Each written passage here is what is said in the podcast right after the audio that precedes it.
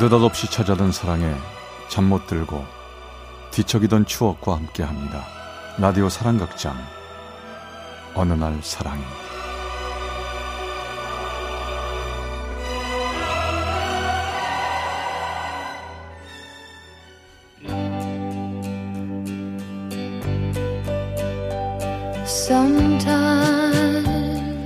사랑의 체험수기 어느 날 사랑이 제 317화 별바라기 사랑.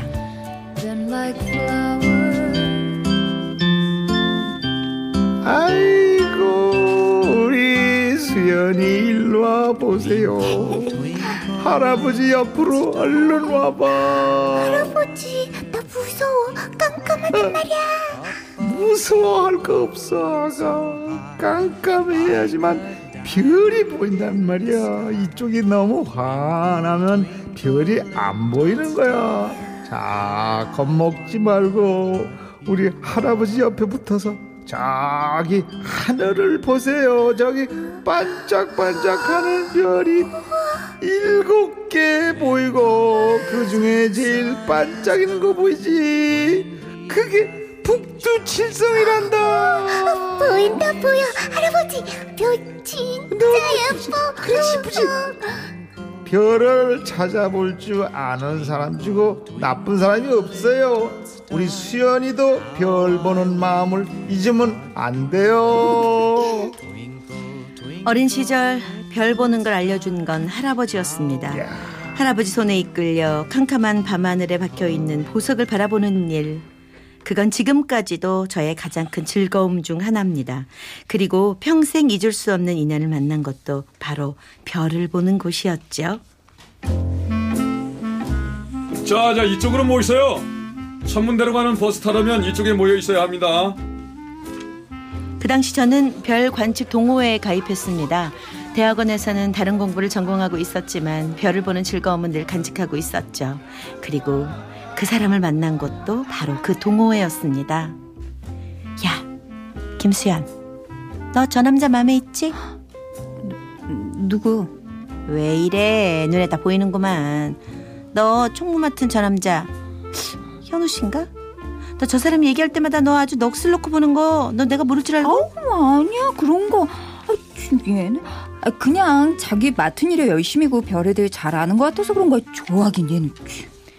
말은 그렇게 했지만 그건 사실이 아니었습니다. 동호회에 처음 나오던 날부터 그는 이상하게 자꾸만 제 눈에 띄었죠. 첫 번째 모임이 끝나고 갈 때는 어? 여기서 버스 타세요? 저도 여기서 타는데.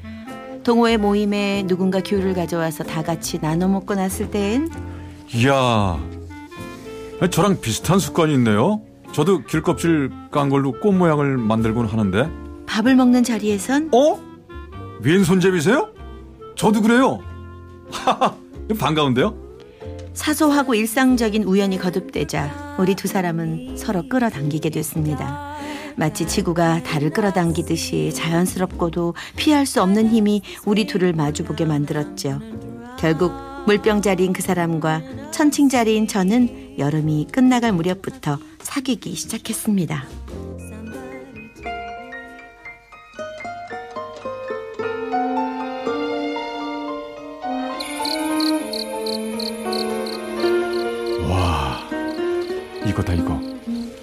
진짜 잘 보인다.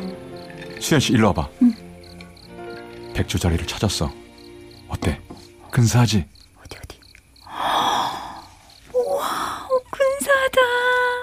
백조 자리 본 거 이번이 처음은 아닌데 이렇게 선명하게 보는 건 오늘이 처음이야. 자기랑 다니면 좋은 걸 많이 보는 것 같아. 그래? 하긴 내가 운이 좀 좋은 편이거든. 생각해 보면 내가 자기 같은 여자를 만난 것도 생각 못했던 행운이지 뭐. 어? 고졸에 생산직으로 일하는 나 같은 남자가 대학원 다니는 여자를 만난다니 말이야. 또 그런 바보 같은 얘기한다. 우리가 만나는데 학교가 무슨 상관이야. 자꾸 그러지 마. 아, 글쎄. 너도 저 백조절에 얽힌 얘기 알지? 제우스 신이 스파르타 왕비의 사랑을 얻기 위해서 백조로 변한 걸 상징하는 별자리잖아. 난 가끔 생각해. 제우스가 아무리 백조로 변장해도 신중의 신이라는 건 변함이 없듯이, 없듯이 자기가 아무리 순수하게 내 곁에 있으려 해도 뭐 자긴 대학원생이고 넌 응? 고등학교를 아 졸업한 그만. 제발 그런 소리 그만해. 툭하면 그런 얘기. 그 얘기 또 하면 나 진짜 화날 거야. 그와 만남이 시작된 후 우리 둘은 즐겁고 행복했지만 가끔은 돌부리에 부딪히듯 덜그럭거렸습니다. 가족들의 생계를 걱정하며 돈을 벌기 위해 일찌감치 공부를 접어야 했던 고졸 남자. 그리고 크게 넉넉하진 않아도 등록금 걱정은 안 해본 대학원생 여자. 그 차이 때문에 그 사람은 늘 불안해했고 그 불안감 때문에 저는 답답해했죠. 그러면서도 가슴 한편에선 두려움이 조금씩 자라고 있었습니다. 내가 과연 사회적 통념이란 벽을 뛰어넘을 수 있을까? 용기를 낼 수 있을까? 그 답은 저도 잘 알 수가 없었습니다.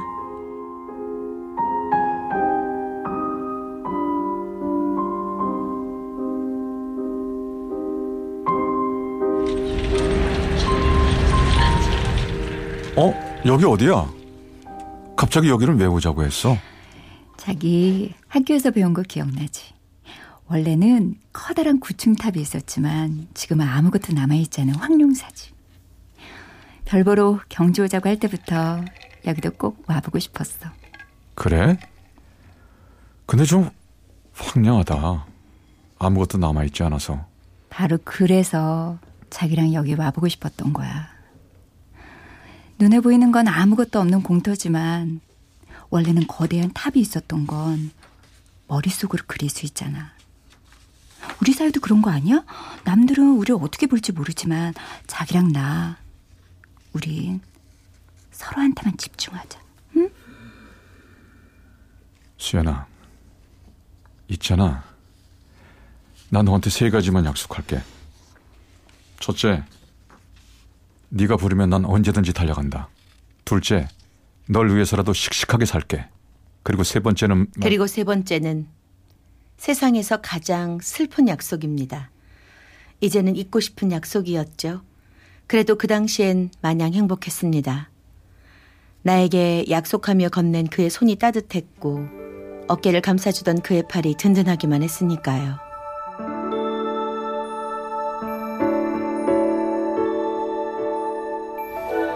시연아, 너 교수님한테 연락 받았니? 이번 주말에 저녁 사준 쉰다는 거 너도 들었지? 음, 듣긴 들었는데 난 좀 그래. 왜 갑자기 남친까지 데리고 오라는 거야? 야, 네 얼굴을 좀 봐라. 연애하면서 얼굴이 그렇게 확 피는데 네 남친이 궁금하지 않겠니? 교수님이 다 널 이뻐해서 그러는 거니까 그 사람 꼭 데리고 나와. 나도 내 남친한테 말할 거야. 아, 그나저나 뭘 입혀서 데려가지? 음, 교수님 보기에 좀 버젓해 보여야 되는데. 난 그냥 좀 빠지고 싶은데. 교수님의 갑작스런 초대가 있던 날 저는 좀 망설였습니다. 그런 자리에 익숙하지 않은 그 사람을 교수님과 함께 식사하는 자리에 데리고 가는 게 어떨까 싶어서였죠. 하지만 이내 마음을 고쳐먹었습니다. 뭐 이 정도 일에 위축되면 아무것도 헤쳐나갈 수 없을 거란 생각이 들었죠. 어서들 와요. 수연 씨, 어 일로 오고, 어, 어 자네구먼. 우리 수연이 애인. 아이고 반갑소. 아, 불러주셔서 고맙습니다. 이현우라고 합니다. 교수님이 부른 저녁 식사에 초대받은 날 우리는 아담한 레스토랑으로 함께 갔지요. 요즘 수연이 얼굴이 아주 좋아. 자네를 만나서 그런 것 같은데. 자넨 전공이 뭔가? 아, 저, 저, 전공이요? 응, 저 전공이 없습니다. 응. 고등학교를 졸업하고 바로 일을 시작했거든요. 오, 내가 실례했구만. 난 자네가 수연이랑 비슷한 공부를 하는 줄 알았어. 자, 자, 됐어. 식사나 하지. 메뉴는 내가 마음대로 골랐는데 괜찮겠지? 응? 네, 뭐 저는 지금까지 이런 고급 음식은 먹어본 적이 없지만 맛있을 것 같네요. 잘 먹겠습니다. 내가 왜 이 자리에 그를 데려왔을까? 그날 저녁 저는 후회 또 후회했습니다. 어색하기만 한 그 자리가 어떻게 흘러가는지 알 수 없을 지경이었죠. 힘든 자리가 끝나고 우리 둘은 말없이 한참을 걸었습니다. 피곤하다. 우리 오늘 일찍 헤어지자. 오늘 솔직히 왜 그랬어? 불편한 자리에 데리고 온 건 내가 미안한데 자기 태도 좀 별로였어. 교수님이 호의로 그런 건데 얼마나 민망했는지 알아? 그래? 민망했어? 그럼 그럼 난 어떨 것 같은데 전공을 물어보는데 난 고등학교만 나와서 그런 거 없다는 말을 한 내 기분 내 기분이 어땠겠냐고 아니 자기 왜 이렇게 꼬였어? 겨우 그거밖에 안 되는 거야? 그래? 난 이게 다다 못 배워서 베베 꼬였다고 그거 모르고 날 만났어? 그것도 모르고 내 품에 안겼어? 왜 그랬어? 아우 그만해 그만 아 제발 그만해 모든 게 뒤죽박죽이었습니다. 우리는 서로를 핥히면서 괴로워할 뿐이었죠. 그게 진심이 아니란 걸 알면서도 서로에게 상처를 입혔고 상대방의 눈물에 마음 아파하면서도 서로의 상처를 외면했죠.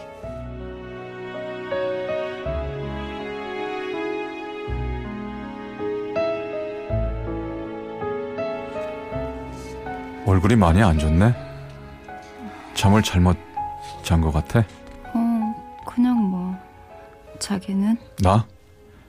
나는 뭐 저, 있잖아 나 할 말이 있어서 만나자고 했어 교수님과 저녁을 먹고 난 후 크게 다투고 또다시 크고 작은 언쟁이 있은 후 우리들은 한동안 서로 만나질 않았습니다. 그렇게 시간이 흐른 뒤 그 사람이 저에게 연락을 해서 만나기로 했죠. 나 회사 옮겨. 근무 조건도 좋고 월급도 좀 올라갈 거래. 정말 잘됐다 어 그럼 우리 아 근데 지방이야. 멀리 가게 됐어. 그래서 아마 너랑 보기 좀 힘들 것 같아. 그게 무슨 소리야 아마 이번 회사는 야근도 별로 없을 것 같아. 그래서 방송통신대학에 등록할 거야. 너처럼 근사한 여자를 만나도 좀 떳떳해질 수 있게.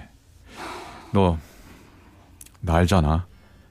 내가 속이 좀 좁잖아. 공부라면 속도 좀 커지겠지 뭐. 어, 그런 소리 하지 마. 누가 네 속 좁대? 그러지 말고 우리 야, 나, 안 되는 건 안 되는 걸로 받아들이려고 해. 억지로 애쓰지 않으려고. 너 그거 알지? 별을 보고 싶으면 이쪽은 어두워야 해. 이쪽을 환하게 해놓고 별빛이 안 보인다고 말하는 건 억지인 것처럼. 우리의 상황을 그냥 있는 그대로 받아들이려고 해. 그날 우리는 눈물을 많이 쏟아내거나 서로에게 매달리진 않았습니다. 그저 말없이 곁을 지켜주다가 어떻게 헤어졌는지 기억이 나지 않게 각자의 집으로 돌아갔지요. 그게 끝이었습니다. 그리고는 시간이 한참 흐른 후에 어느 날 밤 밤하늘을 올려다보는데 눈에 띄는 별자리가 있었습니다. 백조자리. 오래전 늦여름밤에 봤던 백조자리. 그걸 본 순간 오랫동안 잊었던 게 주르르 흘러내렸습니다. 눈물이었죠. 너 기억하니? 네가 나한테 했던 세 번째 약속. 무슨 일이 있어도 끝까지 나를 지켜주겠다고 했었지. 다 잊은 줄 알았던 그 약속이 이렇게 어이없이 생각나네. 나 좀 우습다. 젊은 날 한때의 상처는 아마도 그런 건가 봅니다. 아무런 준비 없이 지내고 있는데 어이없이 덜미를 잡혀서 멍하게 되거나 불쑥 생각나서 일선을 놓게 만드는 거예요. 그래서 전 오늘 바로 그 멍한 상태에 나를 맡기기로 했습니다.